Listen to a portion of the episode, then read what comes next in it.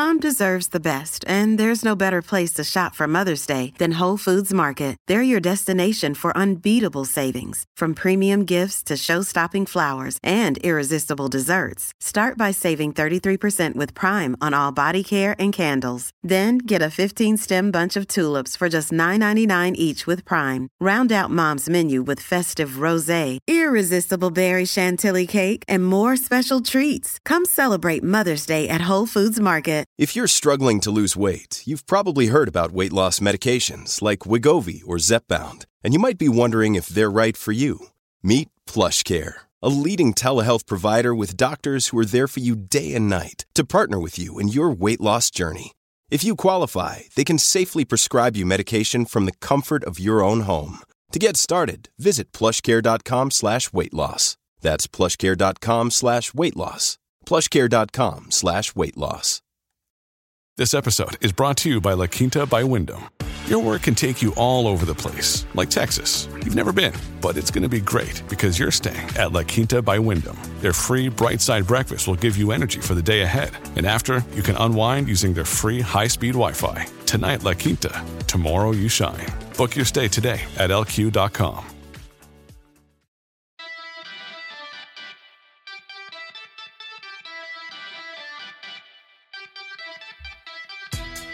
Surprise! Bonus episode time. And here we have another fascinating interview for you listeners. As always, my name is Rory. Welcome to the Anglo Italian Pod. And I'm joined by my very good friend, Adam. Hey, Rory. I'm looking forward to this episode because we have got someone that's done a lot of travelling for what is due, and he's learned a lot of the game. Started off at non league, got himself into Birmingham City before he explored the world, wasn't it? So it's just fascinating stories left, right, and centre with him. It is, yeah, without a doubt. I really enjoyed this interview. Um, it's the next in our part, next part in our series of um, Away from Away from home, where Home. we interview players, managers who have left the comforts of home and have gone abroad to learn about football and take it all and regale us with their sta- with their stories and tell us about mm-hmm. where they've been, what they've done. And this this this career was really fascinating, as you said.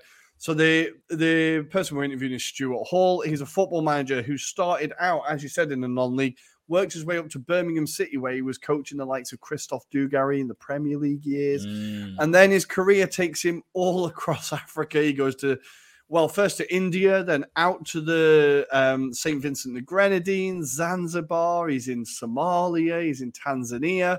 He's everywhere. And some of the stories, guys, that he shares about the atmospheres he saw, the games he managed, and the circumstances in which he has to, had to manage under, it genuinely fascinating. And I, I always find these like I'm I'm someone who's been lucky enough to travel, and I think if I'd ever been anywhere near good at football, I might have just been that nomad footballer who just wandered about and played in Azerbaijan for a year and then did like a year in Georgia or something. And like, I just really love hearing stories about football from countries that you never hear it from, right?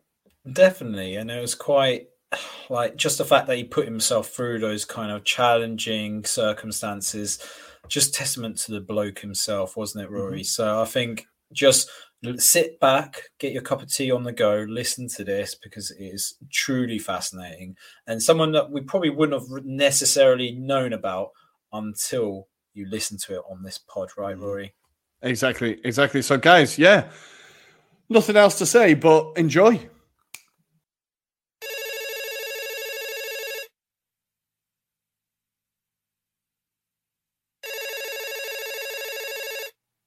Hello and welcome back to another episode of our Away from Home series where we talk to managers and players who have broadened their horizons, left the shores of the UK or Italy, and explored other footballing cultures. This week, we are joined by a manager whose career has taken him from India to the Caribbean, all across Africa, and even to Birmingham. Uh, welcome to the show, Stewart Hall. Stewart, how are you doing, mate? I'm great, and uh, thank you very much for the opportunity to uh, share my experiences. You know, I hope uh, young coaches who are looking to uh, spread their wings and, and get out and work. I hope it, you know they can get something from it. You know, some some of the insight. Nice. Yeah, I hope so. Well, there's something that seems like within the English game now, we're seeing a lot more players go and play abroad. And it seems like now there's been a kind of culture shift within English football where people are starting to move abroad. Do you think this is something we'll see more often? And can, it can only be good for the English game, right? Well, definitely. If you think of the the influx of foreign coaches and foreign players into this country, then there's there's going to be a lot of coaches and players obviously here who get displaced you know, they mm. they. So the obvious uh, answer is for as people come into this country and take our jobs, we move abroad uh, and look for jobs elsewhere. You know, you've mm-hmm. it, it's a spillover. You know. Yeah, I think it's something like like we're going to go to Birmingham City because that's kind of where you started your coaching career. And the player that stands out at the minute came from Birmingham himself, Jude Bellingham, right? Who is yeah. going and absolutely smashing it in the Bundesliga. We've seen plenty of players or a few players do that before him. Do you think it will benefit? And is it benefiting the English national team already? Definitely. And by the way, with Jude, uh, I signed his father. His father played for me, Mark, uh, non-league nice. at Halesowen town. Yeah. Wow. Uh, he, he's a young, special player, right? Yeah, yeah. Mark was a young 19 year old then at uh, Wolverhampton University, and he came and played semi pro for us. And uh, but definitely, your question. Um, I think of it that the more experience and exposure you get to different tactics, different styles, different coaches, different players, the more problems you have to solve on a day to day basis, then the mm-hmm. better. The better, the more rounded you become. And I think that shows with Jude. He looks a very, very well rounded young individual with the mm-hmm. experiences he's already had.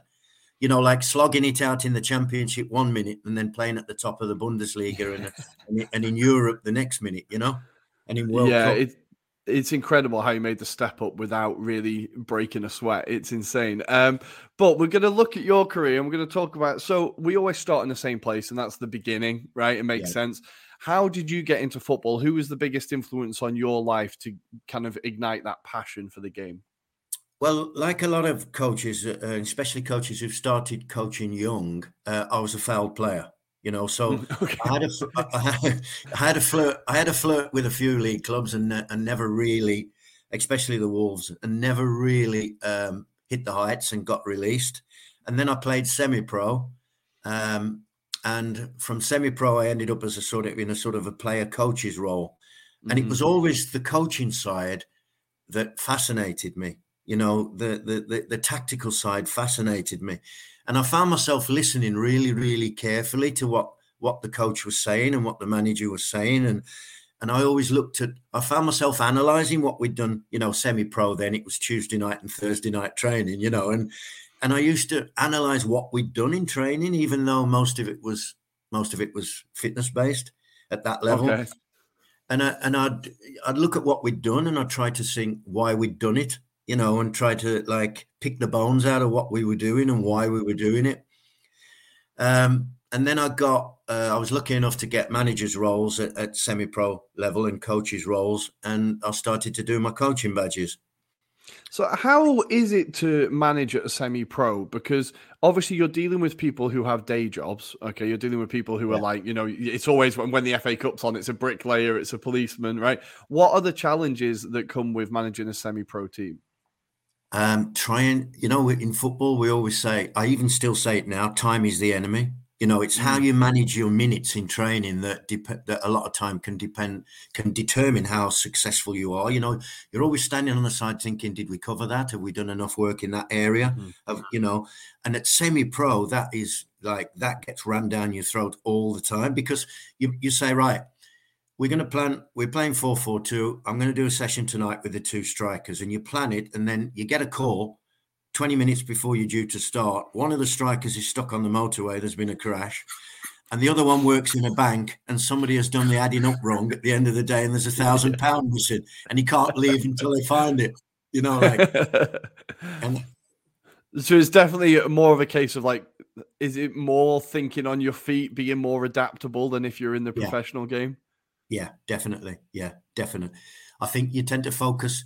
Um, a clever man once said to me, um, uh, the game is all about the two 18 yard boxes. Uh, everything in mm-hmm. between is merely foreplay and propaganda. You know, I like that. I like that. I think and, we got the quote for the show. I like that. Um, and that's something that stuck with me. So I think as a coach, with time being the enemy, you, t- you tend to focus a lot on the two 18 yard boxes. Mm-hmm. You know, I like it. So then you get your move into the professional game by going into the youth coaching at Birmingham City. So how did that opportunity come about, and what kind of setup was there at Birmingham at the time? Right. Well, I, had done well at non-league level, as I said, at Halesowen Town, and, and, and, we'd won a few things, and we'd sold a lot of players into league clubs as well, mm-hmm. which gets you a link to, you know, uh, to the league clubs and to the individuals at the clubs. And um, one of the uh, scouting staff at Birmingham actually played for me as a player, uh, and he he recommended me to Brian Eastick. Mm-hmm. Um, and Brian Eastick said we're came to see me and he said, We're making the jump from centre of excellence to academy status. Um, I've got a little bit more on the budget. I can bring somebody in. Uh, you've been recommended. How, you know, how do you feel about coming in? And and I looked at it and it was to work with Brian Eastick and Bob Latchford and and mm-hmm. George Foster and people like that. You know, I thought that was that was a and obviously Trevor Francis was the coach then. We were in the championship and uh, and I thought it's a, it's a great opportunity, you know, and and um, and and that's where where it all started. Mm. Well, this was a fascinating time for Birmingham City because it was around '97 that you joined, right? And it was yeah. that time where Birmingham were kind of get well, like you said, getting promoted into the Premier League, down into the Championship, back into the Premier League. How was yeah. it to be in a, a, club that was a bit of a? I hope it's not rude to say, but a bit of a yo-yo club. But did it still feel exciting to be there at the time? Yeah, definite. You were always on the end of your seat, you know, and uh, and we, we had uh, we had very demanding people looking after us. And if you look at um, if you look at academy, I mean, I still study academies around the world, and if you look at academies now, basically there's there's different models for an academy mm-hmm. at, at professional level. Like one academy will be tasked with how many players can you produce for the senior team, and you will be judged on that. You know, like on a five year rolling cycle, you will be judged on how many players you've got into the first team and how many how many uh, appearances. Mm-hmm. Another academy would say, We're not worried about that. We want to develop outstanding 16, 17 year olds and sell them as quick as we can because we're a selling club. We need the money. That's how we survive. And that, and then that sort of, um, and then you get a model like Birmingham. Ours was in between as was in between, as was um, the owners then, which were the, the the Golds and David Sullivan and Karren Brady was the the CEO. You know, the West Ham, all the people at West Ham now. They were very, very, very. They ran a very, very tight ship, but very effective and very efficient.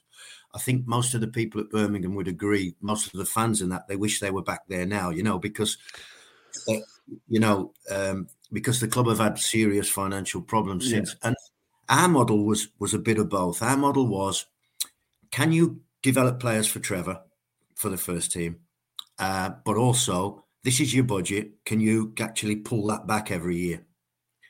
Uh, and we did that. We managed to we managed to sell players uh, on a small scale, but we managed to do it. You know, there was the Darren Carters and the Andrew Johnsons and the mm-hmm. and the, the, the Craig Fagans, and, and we managed to do it, and we managed to pull the budget back every year.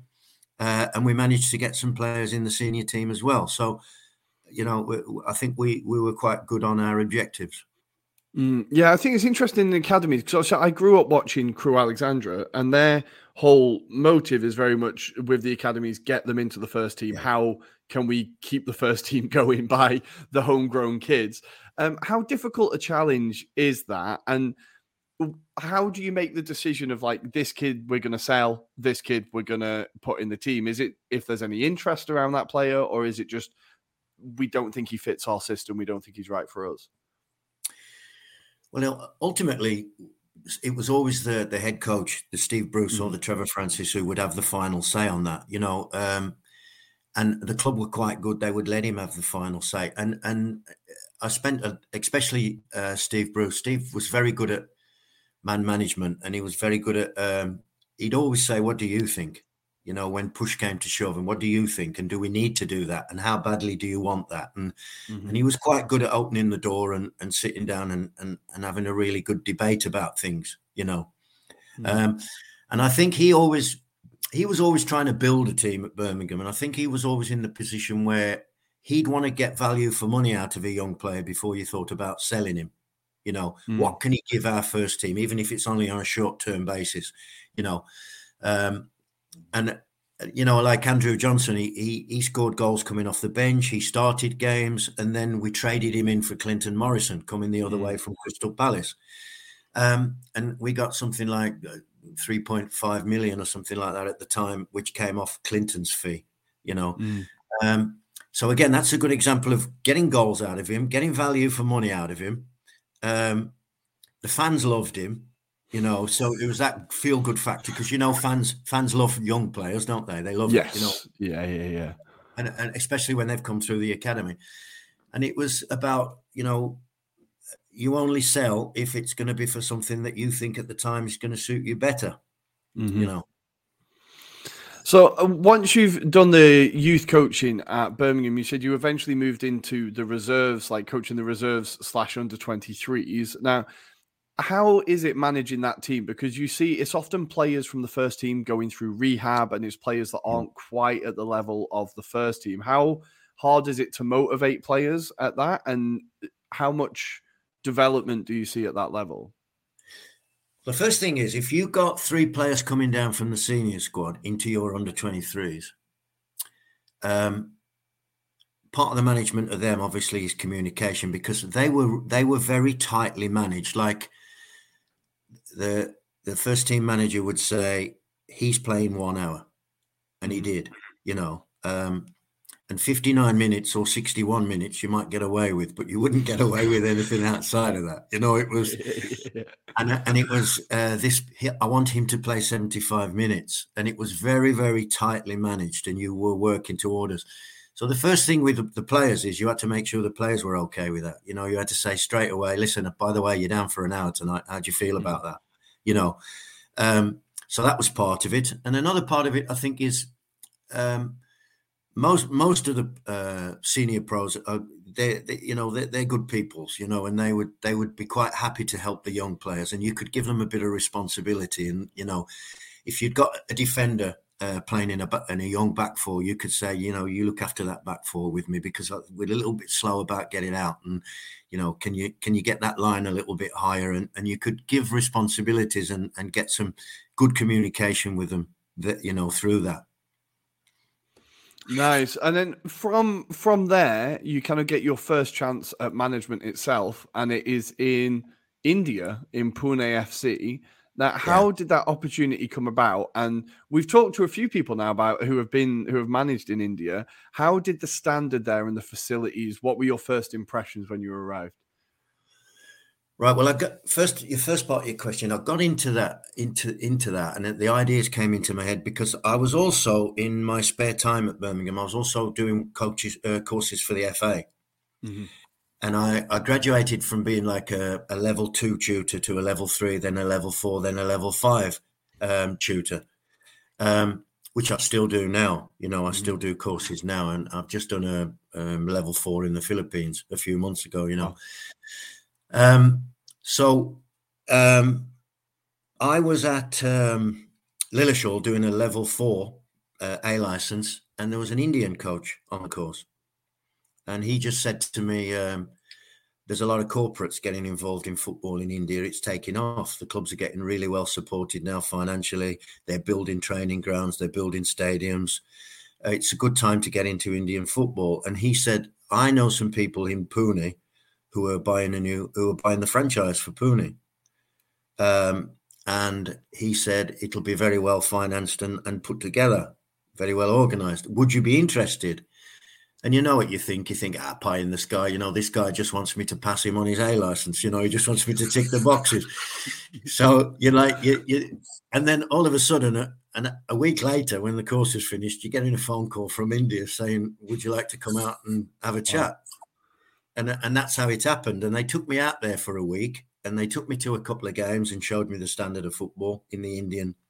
It was the I League then. It's before the Super mm. League. It was the it was the I League they took me to a couple of games. They took me to Pune. They showed me the city where I'd live. They showed me sort of accommodation, um, showed me where we'd train, uh, different places. And then uh, we did the deal, and and I went out there. But um, I, I I also got a gig then with Zee TV doing the sort of expert analysis on um, because we had to enter in India in Division Two and get promotion mm-hmm. to Division One of the I League, and I got a contract part time doing commentary for Zee TV, as I said, expert analyst, and all the games were Division One. So our owners encouraged me to do that because I was watching.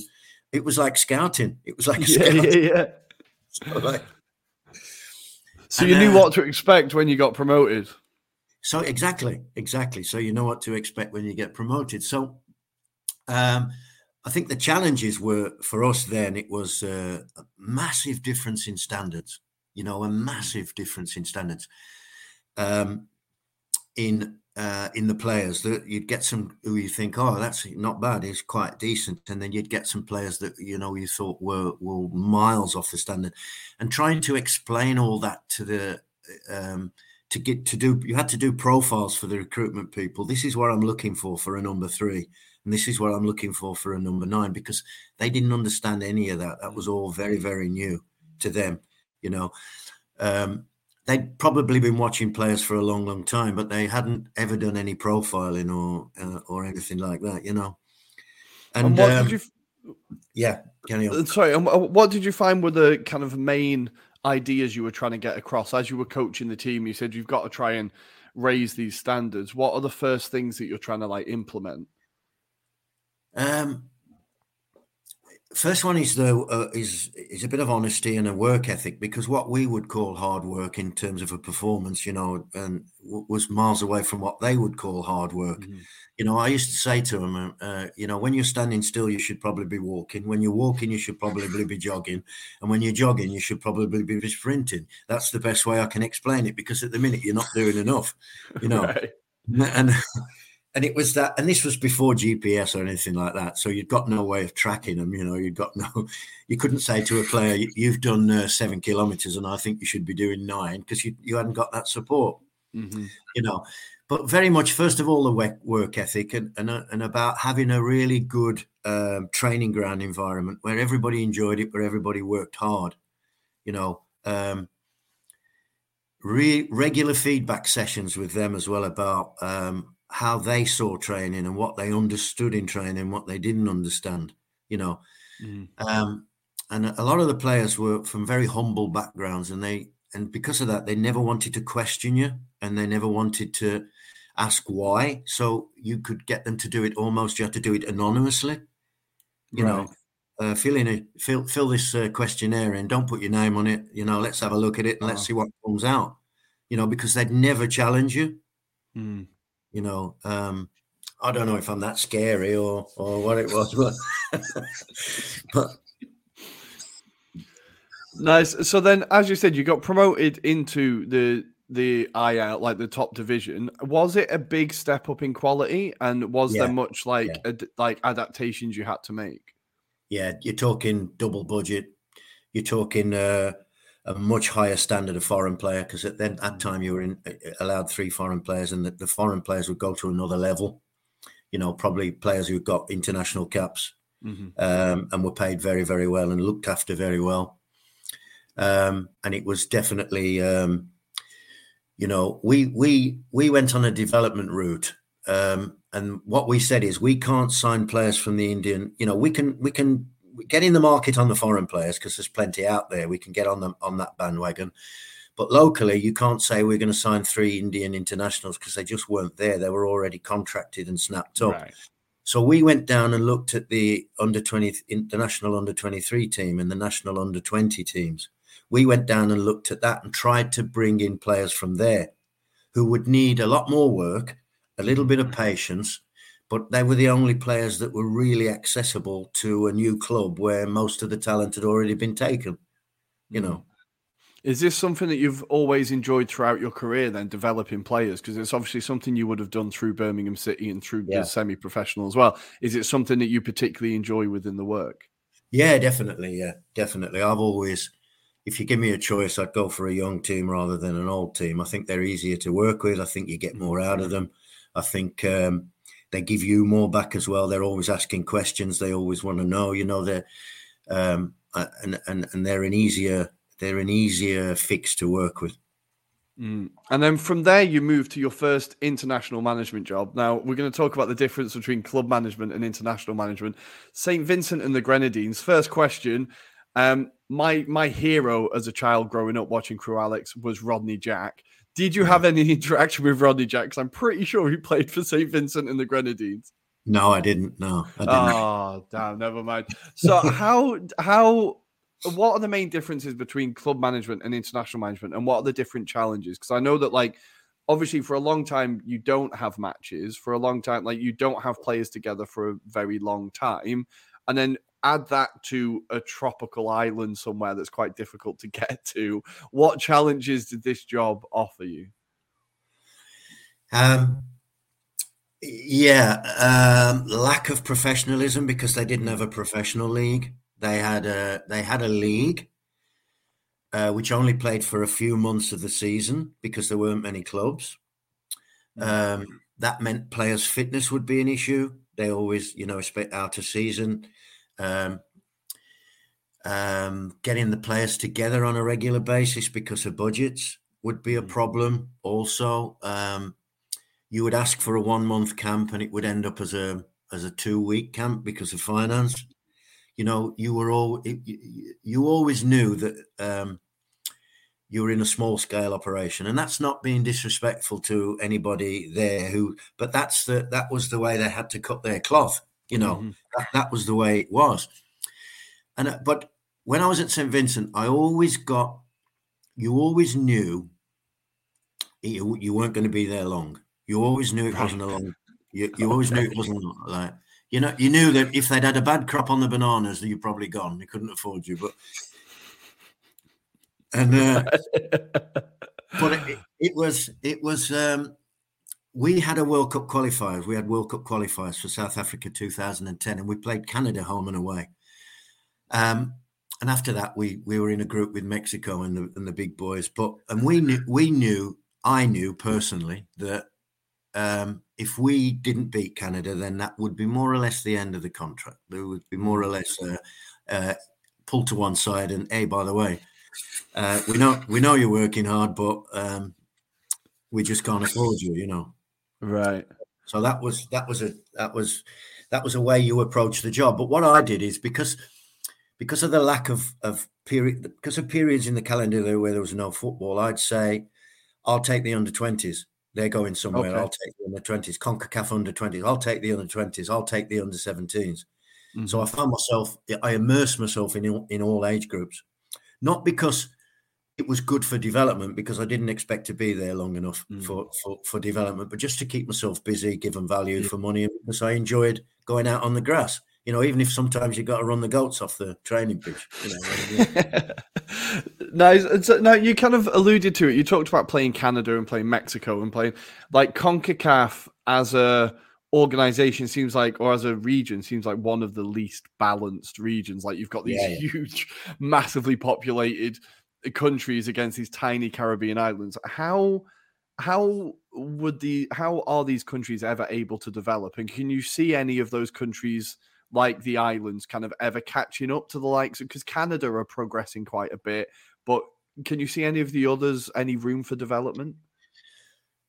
Um, well, I think uh, I think it's very similar to Africa. You know, some mm. parts of the Caribbean in terms of uh, it's mismanaged. Right. You know, I, I think the potential's there player wise. Mm-hmm. I think it's just a mess, uh, bad in, bad administration, a little bit of corruption, a little bit of this, and and uh, and I don't think they really ever uh, hit hit the potential. Mm. You know, like you'll have a wild card every every competition. So you go into a CONCACAF competition and you know Mexico and America are going to be strong, and now Canada up there with them, and probably Costa Rica will be hanging mm. onto the shirt tails. But then there's always somebody who comes from nowhere, like um, a Guatemala or a, yeah. a, Panama. Honduras do it every so often, right? yeah. Honduras, and, and, they'll come and they'll have a good little um, little mini cycle and then the next tournament they disappear and they're nowhere to be seen. You know, and that's that's probably bad where the bad management, the administration, um, you know, bit of corruption, but you know, people haven't been paid for this and don't want to be involved again. And it's, you know, I think that's when that kicks in. You know. Yeah, well, I think in that FIFA documentary, it was highlighted with Jack Warner. I think was the head of Concacaf, right, and just how. Yeah badly he managed that whole region in a fairly selfish way. Um, and then you kind of see the fruits of it. But you're right, because Panama kind of popped up for one World Cup, then we don't see him again. Honduras popped up for one World Cup, don't see him again. Um, but when you look back at your first kind of step into international management, what were your like personal highlights managing the St. Vincent and the Grenadines? Um, uh, when some of the the games we had were very uh, the two games against Canada were good, mm. um, and the um, playing Cuba away, uh, Venezuela, nice uh, in, in, friendly games, Jamaica in front in the home in the home the, their um, stadium's called the Office. Mm-hmm. Uh, and we went there and got a five-two hammering, and I got sent off. And uh, When love it. And uh, when they interviewed when they interviewed me and said what went wrong, I said bad day at the office. that classic. There we go. I love it. Uh, nice. So then from there you go to Zanzibar, which is kind of a, it's a country that is almost a punchline to like you know the middle of nowhere, right? How yeah. did this opportunity come around, and what? Yeah, what is Zanzibar? What is it like? I don't know. Uh, it's a it's a million people spread over three islands. The majority are on um, Zanzibar Island itself, which is called Unguja, which is around 750, 800,000 people now, I would guess. So, um, if you compare that with Iceland and you know, some of the other countries, obviously you've got a chance, and and they're football mad. They're absolutely football mad. They play everywhere, you know. Um, uh, and uh, I went there. It was part. I, was interviewed for the Tanzania national coach's job in Tanzania, and they actually flew me to Tanzania and interviewed me. And I, I was in the, the, I was in the last three, mm. and a Brazilian coach got it, um, and I didn't get it. But then somebody contacted me and said, "We saw all your interviews in um, in Tanzania, and we've looked at your CV and everything. Uh, we're trying to do something here. Would you be interested?" And I said, Well, I'm not going through all that interview procedure again, and I'm on a short list and all of that. And they said, No, you've got the job if you want it. Wow. So I said, uh, Well, what are you trying to do? And they said, Well, we need you to come over because it's part of a big project. So I went over for a week and uh, I sat down with the federation and with the sponsor, and they said uh, they'd applied to join FIFA because they weren't in FIFA. They still are not in right. FIFA. So what they did is they played in the Eastern Central African Championships against Uganda and Rwanda and Kenya and Tanzania, but they couldn't play in in um, in the uh, Afcon, you know, right. African Cup of Nations. So they had lobbied uh, FIFA, and they were putting a petition together, and they were going to meet Sepp Blatter and put their cards on the table for full membership of FIFA. So the first part of my job was to write a development plan that went with that. So I had to write a plan for development for the national youth teams and the league, write a plan for development to coach education, uh, and all the things that FIFA would want to see. Um, and they went along and they all toddled off and they went and they were told that they had a great chance. Obviously, that's why they were spending the money to bring me in. They were told they had a great chance. And when they got there, they were refused. Uh, they were, they were, it was turned down. So uh, I did the uh, Eastern Central African Championships. Uh, we we lost in the semi final on penalties to Uganda, which was a, a, a, very good showing. So everybody was happy with that. But after that, there was nothing to do. You've got nothing till that tournament comes around again the following year. So there was nothing to do. So Azam, Azam FC, then who were on the mainland in Tanzania, they bought my contract from the Zanzibar. Right. Federation. And w- were they given a reason as to why they were refused? Was there like a, it was just or just refused? I think a couple of the uh, a few of the uh, actions against it. Uh, because in the Tanzanian national team then and, and still now, there'd always be three or four very good Zanzibar players in the Tanzanian national team. Okay. Right. there it is. Yeah, that's there it is. Okay, right. So then as you said, you move across to Tanzania with Azam FC, and we're seeing now like there's rumors of this African Super League, and it's the same yeah. idea of the European Super League, and I think it brings the same threats as the European Super League, just in Africa. Um, what are how kind of how organized and what are the standards of African domestic football, and what did you see in Tanzania? Because I think obviously the talent base is there within African players, and African teams in the World Cup are doing better and better and better. Um, yeah. So, what are the standards of the league, and then we can talk about the African Super League. Um, the league. I watch the league now regularly. I watch on YouTube, and I watch all the Azam games because um, uh, a lad who was my assistant. I retired him as a player, and I gave him my job. Uh, gave him the job as my assistant. He spoke, spoke perfect Swahili English, right? Uh, and so he was useful for me on the interpreting as well. Uh, he'd played football at a good level. He'd played in Europe. And I thought he could think outside the box and he was perfect to get into coaching. So I pushed him into coaching and I pushed him into England to do his C license and his B license, which I organised for him. Yeah, yeah. And, and, and, he's the first team manager now. He's the manager wow. Azam FC. Um, and they're currently second in the league. And so I still follow the club and the games. Mm-hmm. So I'm right up to date, if you like, on the standards. I still watch a bit of Kenyan football. I watch a little bit of South African, the South African League, which is quite good. I watch a lot of the African Champions League games because mm-hmm. I've competed in it, you know. And yeah, and the standard is getting better and better. The players are working harder. The ball's moving quicker. It's getting less now about individual skills, which it always was. Mm-hmm. And it's getting more now into good, solid teamwork and and um, and a, and and tactical awareness, which wasn't there before. You know, mm-hmm. I remember going. I did a, uh, some license courses in South Africa uh, once for the English FA, and um, I said to one of the coaches on the course, I said, "Why does everybody have about fifteen touches of the ball before you release it?" And he said, "Well, listen," he said, "when we play, it's fifty a side. He said, "So if you pass the ball on a Tuesday, you won't see it again till Friday."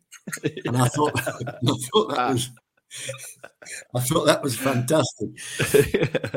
and, and I, I, think they've, uh, I think they're getting now a lot more tactically aware. You mm. know. I think they're, they they all wear the GPS now, and I think the fitness levels of the sports science side of it has got a lot better. You know, um, they don't get to go to the witch doctor now if they get an injury. They actually go to uh, and get treated properly. You know, you don't rub a chicken's leg. You don't rub a chicken's leg on it, and it's all right. Like, but, um, and it, and it, it's coming on. And again, it's only the administration and and sometimes the corruption that holds it back. Mm-hmm. You know, mm-hmm. because the potential is there. Everybody knows that. Yeah. Um, so so it's going the right way, and the last World Cup showed that, as you you yeah. rightly said. The last World Cup showed that. You know, they're they're competition now and a match for anybody.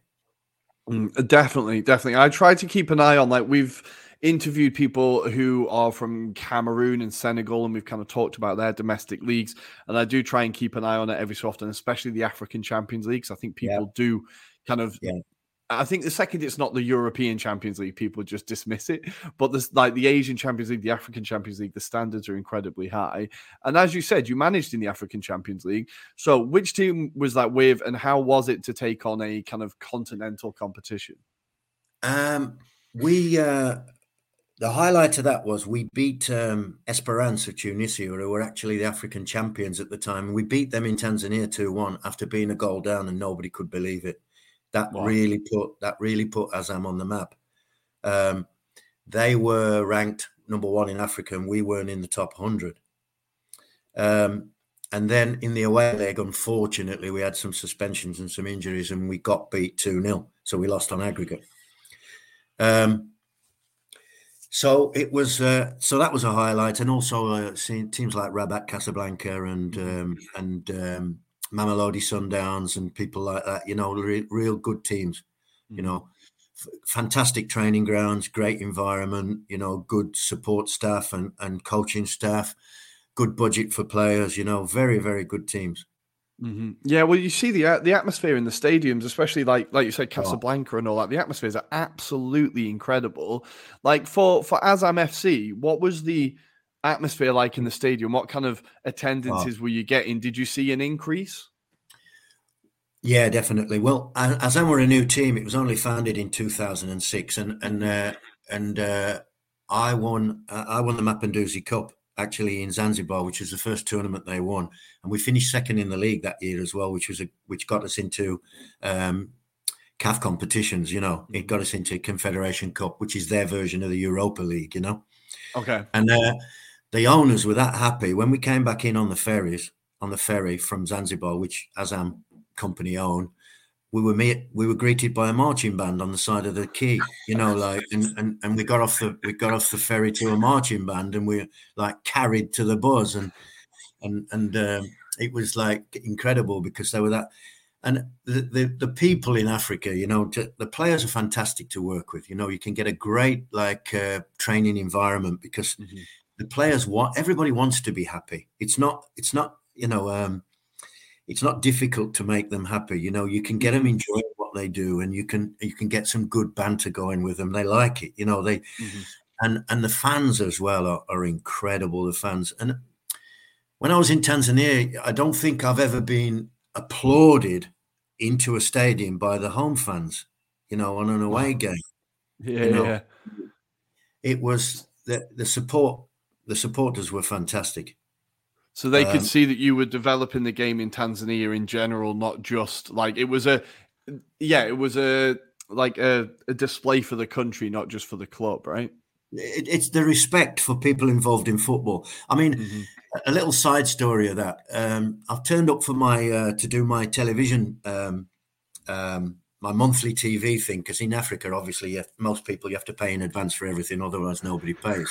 So I, would go into the local uh, DSTV shop to do my um, um, DSTV package to um, uh, for my monthly subscription, and there'd be a massive queue. There'd be like six windows, and there'd be like a massive queue, and and I'd walk in, and the security guard would say, "Coach, where are you going?" I'd say, oh, "I've come to do." No, you, coach, you don't queue you don't queue. Wow. Come with me. And they'd open a desk for you. They'd open a And none of the people would get upset. Nobody would say, mm-hmm. Oh, look at that big time Charlie. Everybody's saying, Hello, coach. Good morning, coach. How wow. are you? You know, like it's the respect for football yeah. and people involved in football in, in Africa is tremendous. Beautiful. You know? And from there, you move on to uh, Kenya, which is with, with, two teams. You have Sof- I hope I say it right, Sofapaka and AFC yeah. Leopards. Was it a step up in Kenya? Because I know that Kenya have like they're very good at athletics and they're very yeah. good at like they do other sports very well. Was there a step up in the standards of football from Tanzania? Um, not really, not really, because um, Kenyan football ball always has these ex the national team, the club teams, and everybody.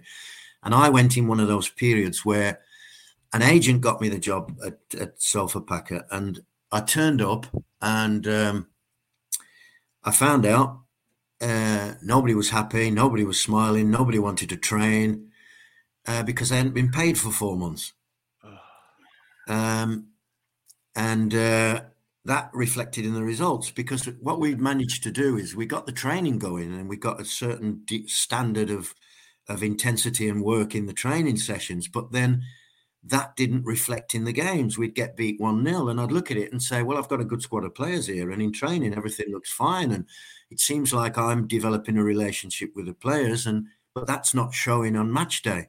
So what's happening? And eventually then I got the uh, I got all the senior players together, four or five of the senior players, and said, "Guys, what's wrong? You know, do, don't you fancy me? Don't you fancy the work that I do? Don't you like my ideas? What's what's going on?" And they said, "No, coach, we really enjoy what you're doing. It's been breath of fresh air and everything, but we haven't been paid for four months. And do you know what it's like when you can't pay your kids' school fees? And do you know what it's like when you go home and you climb over the back wall because the landlord's waiting at the front door for for his rent? You know, and like, yeah."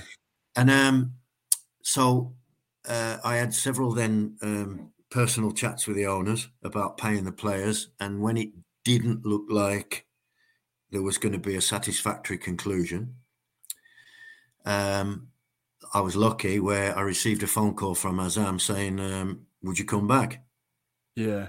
Uh, and I said, uh, When can you send me the ticket? So And Um, when when you're talking to the owners, like, and you're saying, "Look, you need to pay these players," is it like talking to a brick wall? Is there any way you can be like, "Are, are you ever going to win that conversation?" um, I th- it's very, very difficult. You know, as people Mm. say at times, like, you know, you should, if you master working, if you master managing up, you know what I mean by that, obviously. If you master, if you master managing up, and you've got to remember most of the time you're working with egocentric multimillionaires or even billionaires. People have never said no to them in their life. And, and, you know, like when you're managing, like it's, it's like working for the United Nations at times.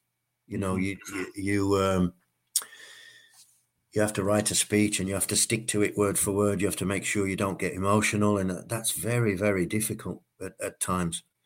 Um, Because when you when you're dealing with people's livelihoods, it is it's it's serious, right? It's very very Yeah. serious.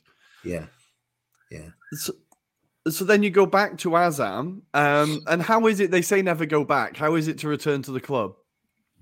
It was great. I arrived at the airport in Dar es Salaam with about 300 Azam fans and a band and everything. And they, and again, they, they carried me to the taxi rank. I think they'd have carried me to my apartment if I'd have asked them. But, um, and it was great and everything. We picked up, we picked up straight away. Um, we got back into a winning groove. Um, and, and, uh, I think we won. Yeah, we won stuff again. We won that season, even though it was that the season was well underway. We won again. We picked up. We won things, and it was great. It was like I'd never been away, you know. Um, and the top management, the top management at Azam were fantastic to work with. You know, we had a five million dollar training ground. We had Wow. uh, Olympic swimming pool. We had accommodation for 60, 70 people. The staff, we had our own staff bungalow. Um, uh, we had a restaurant. We had it, it was unbelievable. We had three training pitches, two grass, one one artificial. You know, one turf. We had floodlights on the turf to FIFA, uh, champ. You know, um, for FIFA Champions League. Um, uh, it was fantastic. It was, uh, you know, a great place to work. Nice. And then your adventures take you out to Bangladesh with Saif SC. Um, I've never really thought of football in Bangladesh. It's usually cricket. How hard is it in a country where football isn't the main sport to get any kind of um, investment or to to get players? How how big a challenge was it in Bangladesh? Um, very difficult. Very difficult. The facilities were were were poor. Um, the training training facilities were poor. You had to look um, the, the kilometers that we've covered. You know, me and the team manager looking for a decent piece of grass to train on and to develop as a training ground. You know, it was very very difficult. Dhaka is a crazy place. You know, the the traffic, the pollution, and um, just getting about basic getting about anywhere is is is a problem and there was a massive disparity in the football. You found out that um, all the teams had money, or most of the teams had money. All the corporates were throwing money into football because they'd done the hockey and they'd done the cricket, and football was a bit of a novelty. You know, Yeah, yeah. you'll, you'll find most of the big companies over there, like Bashundhara Kings, who are the champions of Bangladesh now. They own a professional hockey club, a professional Okay. cricket club, and a professional football club. You know, so it was very much for the cor- co- corporates. Oh, let's have a bit of fun with football. You know, we've Mhm. we've you know we're getting a bit fed up with the cricket and the hockey. Let's have a bit of fun with the football and let's see what we can do. And then we're paying outrageous amounts of money for foreign players. You know, uh, and for coaches, they were paying outrageous amounts of money. And but the disparity that that then um, made between the foreign players and the local players was incredible. You know. And how do you deal with that within a changing room? Like if you've got local players and they know that the Brazilian who's moved over is on 10 times as much, how do you deal with that? You have to sign. You have to make sure the foreign players you sign are, emp- uh, uh, are empathetic, good characters. Okay. If you get foreign players in the dressing room who say, "I'm not passing to a local because I won't get the ball back," you know, Right. then then you're done because you've got a split in the dressing room. You had to get good characters in, and you had to give them responsibility and say, "Hey, I'm the coach, but you're here to help me develop these local players as well. You've got experience. You've played here. You've played there. Pass that experience on. You know, when they make a mistake, don't slaughter them. You know." Mhm. um, you know, have a quiet word and lift them. And, and remember, they're not the same as you, ment- te- te- technically, tactically, physically, mentally. They're they're not the same as you, you know. Mm. Um, and again, what we did at Saif, which the owner wanted, uh, we had one of the best academies. And um, what we did at SAIF is we had a couple of players in the Bangladesh national team, but we had half of the Bangladesh under 20 team and half of the under 17 team. So nice. again, we went we went the long way. We went the long way, you know, the the development route. Nice. And is there so is there still development in the game in Bangladesh? Is it is it increasing in levels or do, are there still the same problems kind of there? Um no, well, I, yeah, I think I've looked at uh, the technical director there, but uh, Paul is a good friend of mine, and I keep in touch and I look at their results. And the national youth teams have done quite well recently, mm. and they especially their girls teams because they set up a residential girls uh, in dormitories, girls living there in dormitories with a sponsor, training every day, education. Wow. Um, and they're they're really punching their weight when with the under 15, under 16, under 18 sort of girls and and and all that.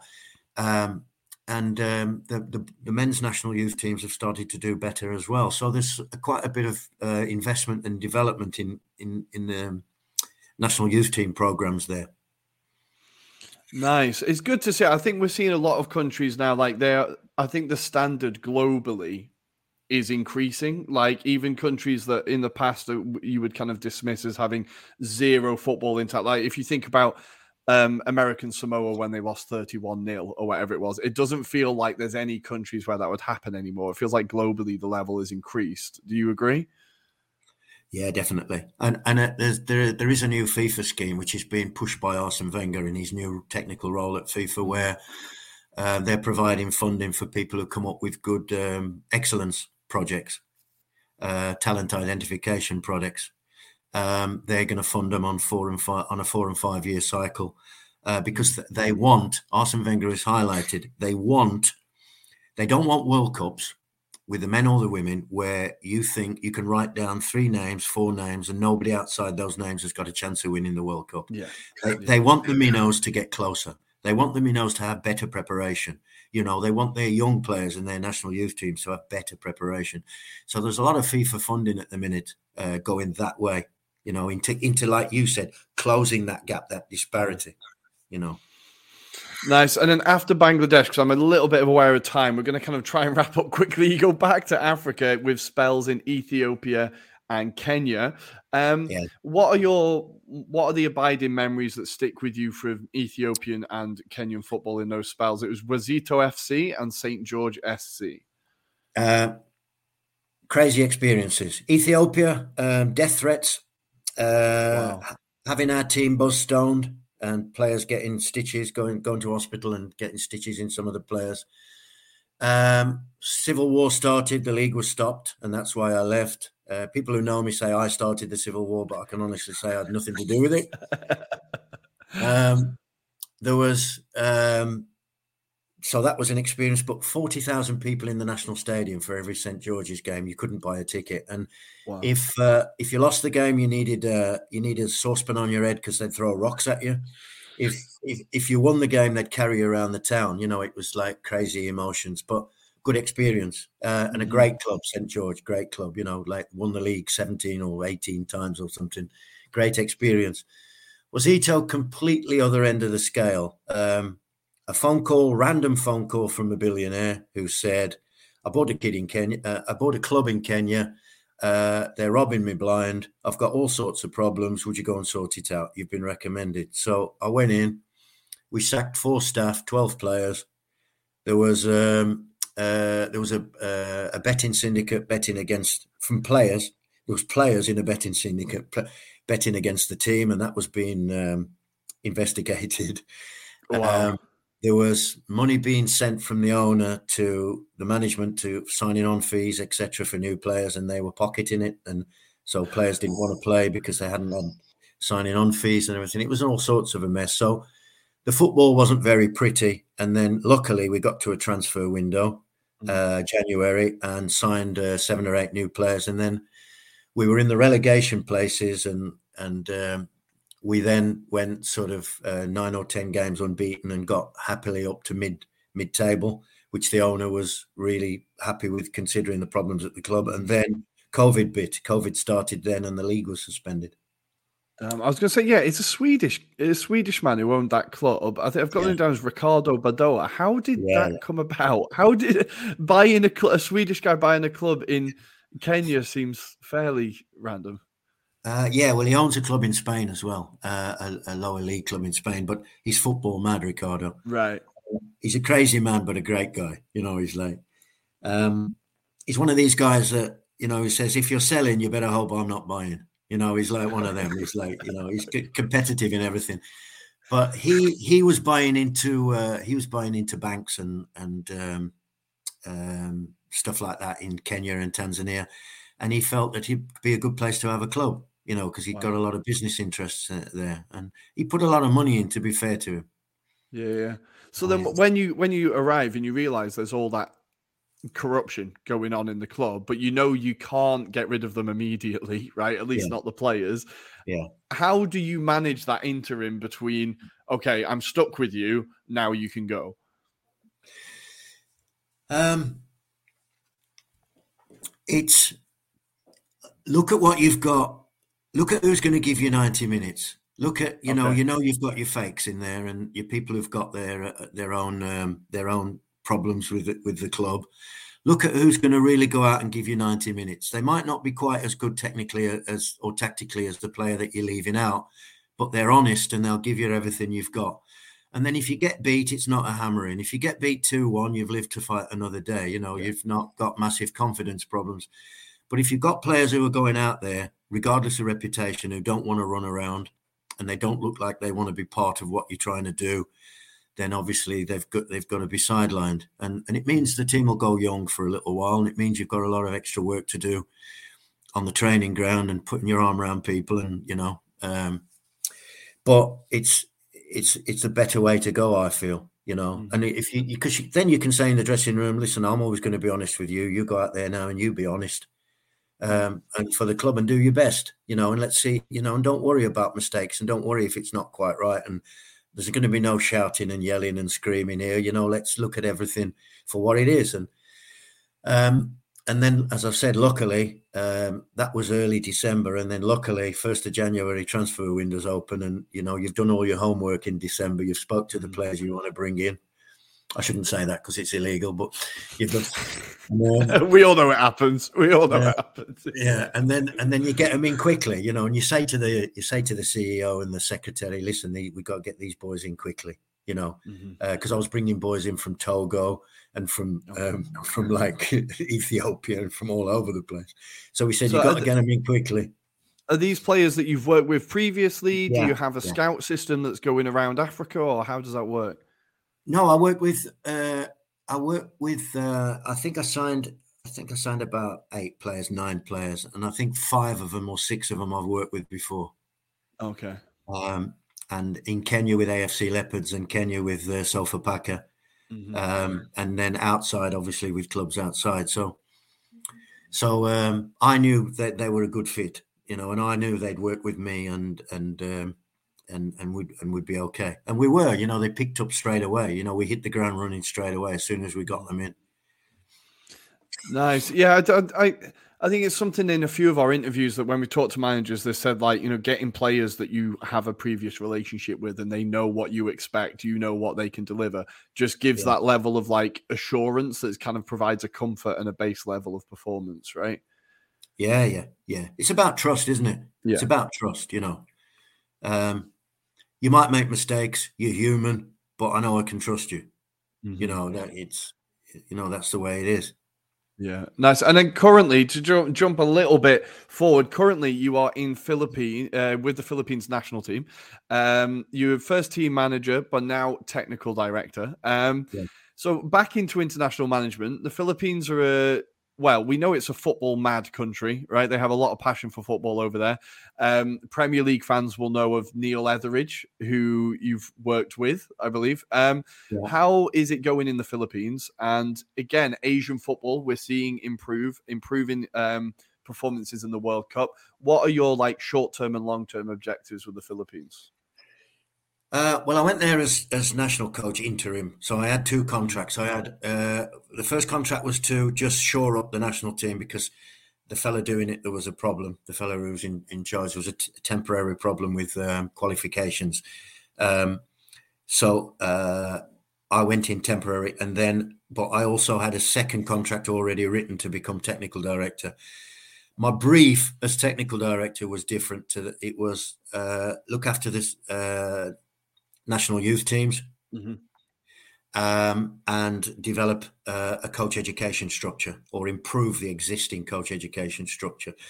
So things that I've done uh, a lot in the past, work with young players on the one side, working developing coaches on the other side, something I was very comfortable with. So it was all about writing development plans, new syllabuses, um, saying to people, you know, when when the under 16s camp or the under 19s camp, this is the duration of the camp. This is what we need to do. This is the staffing levels we need to be at. Um, there was no national analyst, so uh, uh, I had to bring in an analyst, and we set up a, and get all the toys for him.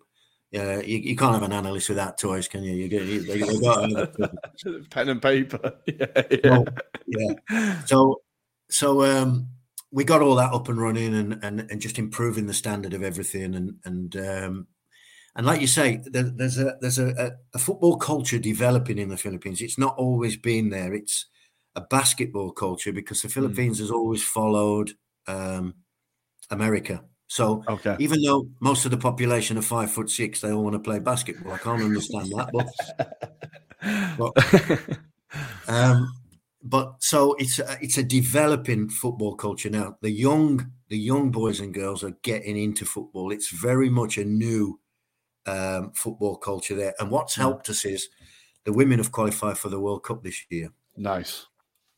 Uh, they're run by, we've got an Australian um, head coach and his support staff. They've done a fantastic job. They've been well supported from within the Philippines, budget wise. And they won the um, they won the um, uh, Southeast Asian um, women's tournament, uh, and they qualified for the World Cup.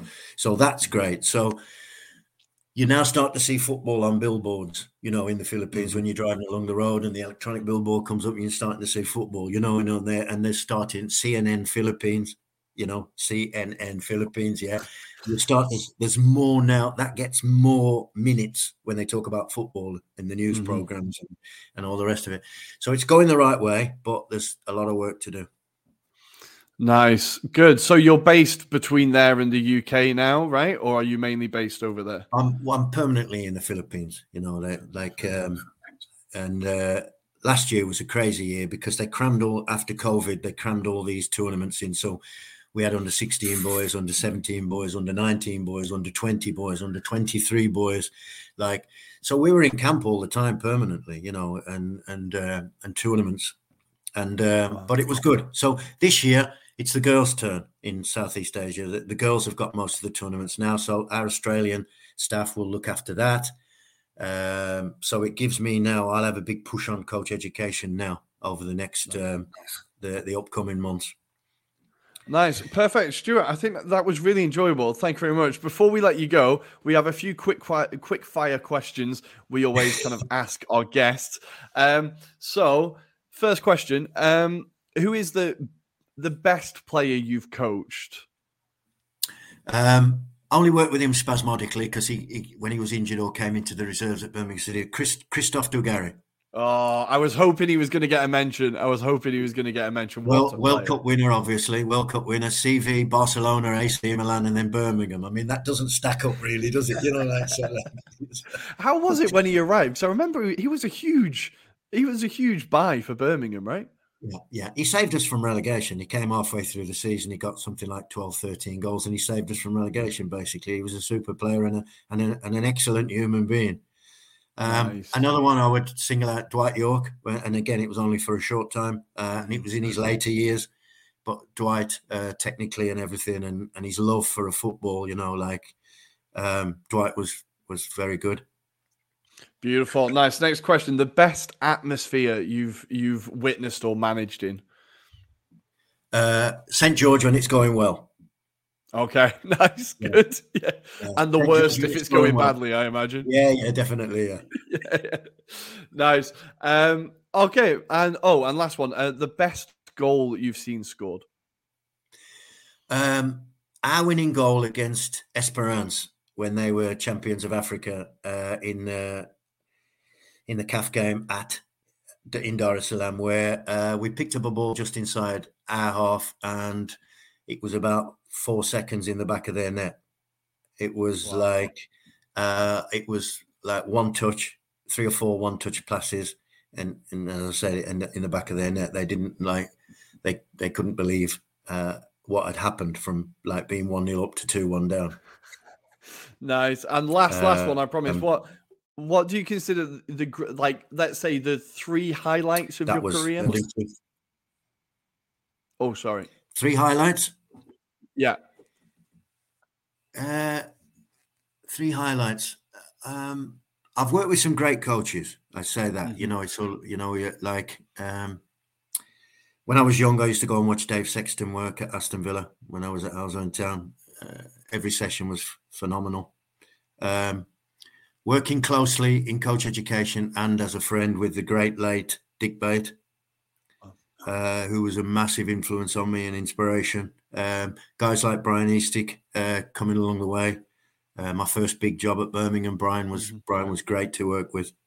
Um, so you know, in like in, you know, these people inspire you. You know, when you look at uh, um, if I'm ever feeling down now and a bit fed up with football or a bit bored or a bit, you know, I put a I, I put one a Dick Dick Bate masterclass on um, mm-hmm. on YouTube, you know, and and sit there and watch it, and nice. you know, uh, and after I've watched it, I want to get my boots out the cupboard and get back on the pitch again. You know, it's like nice. Nice. it's like you know things like that, people like that, and and I feel I feel um I feel blessed with the career that I've had.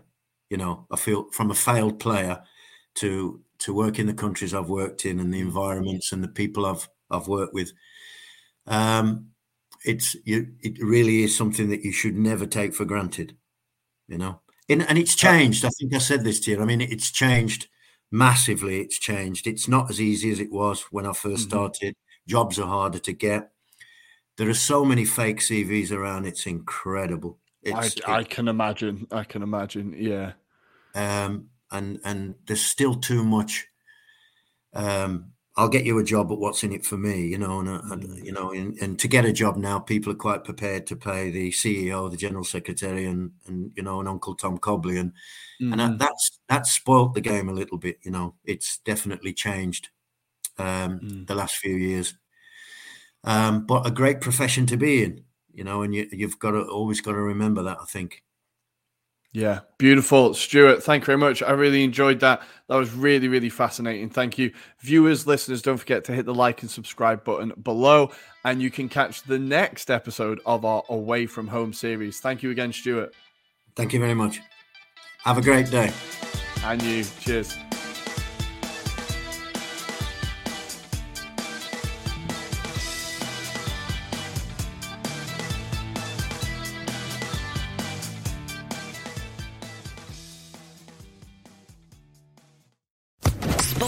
Podcast Network.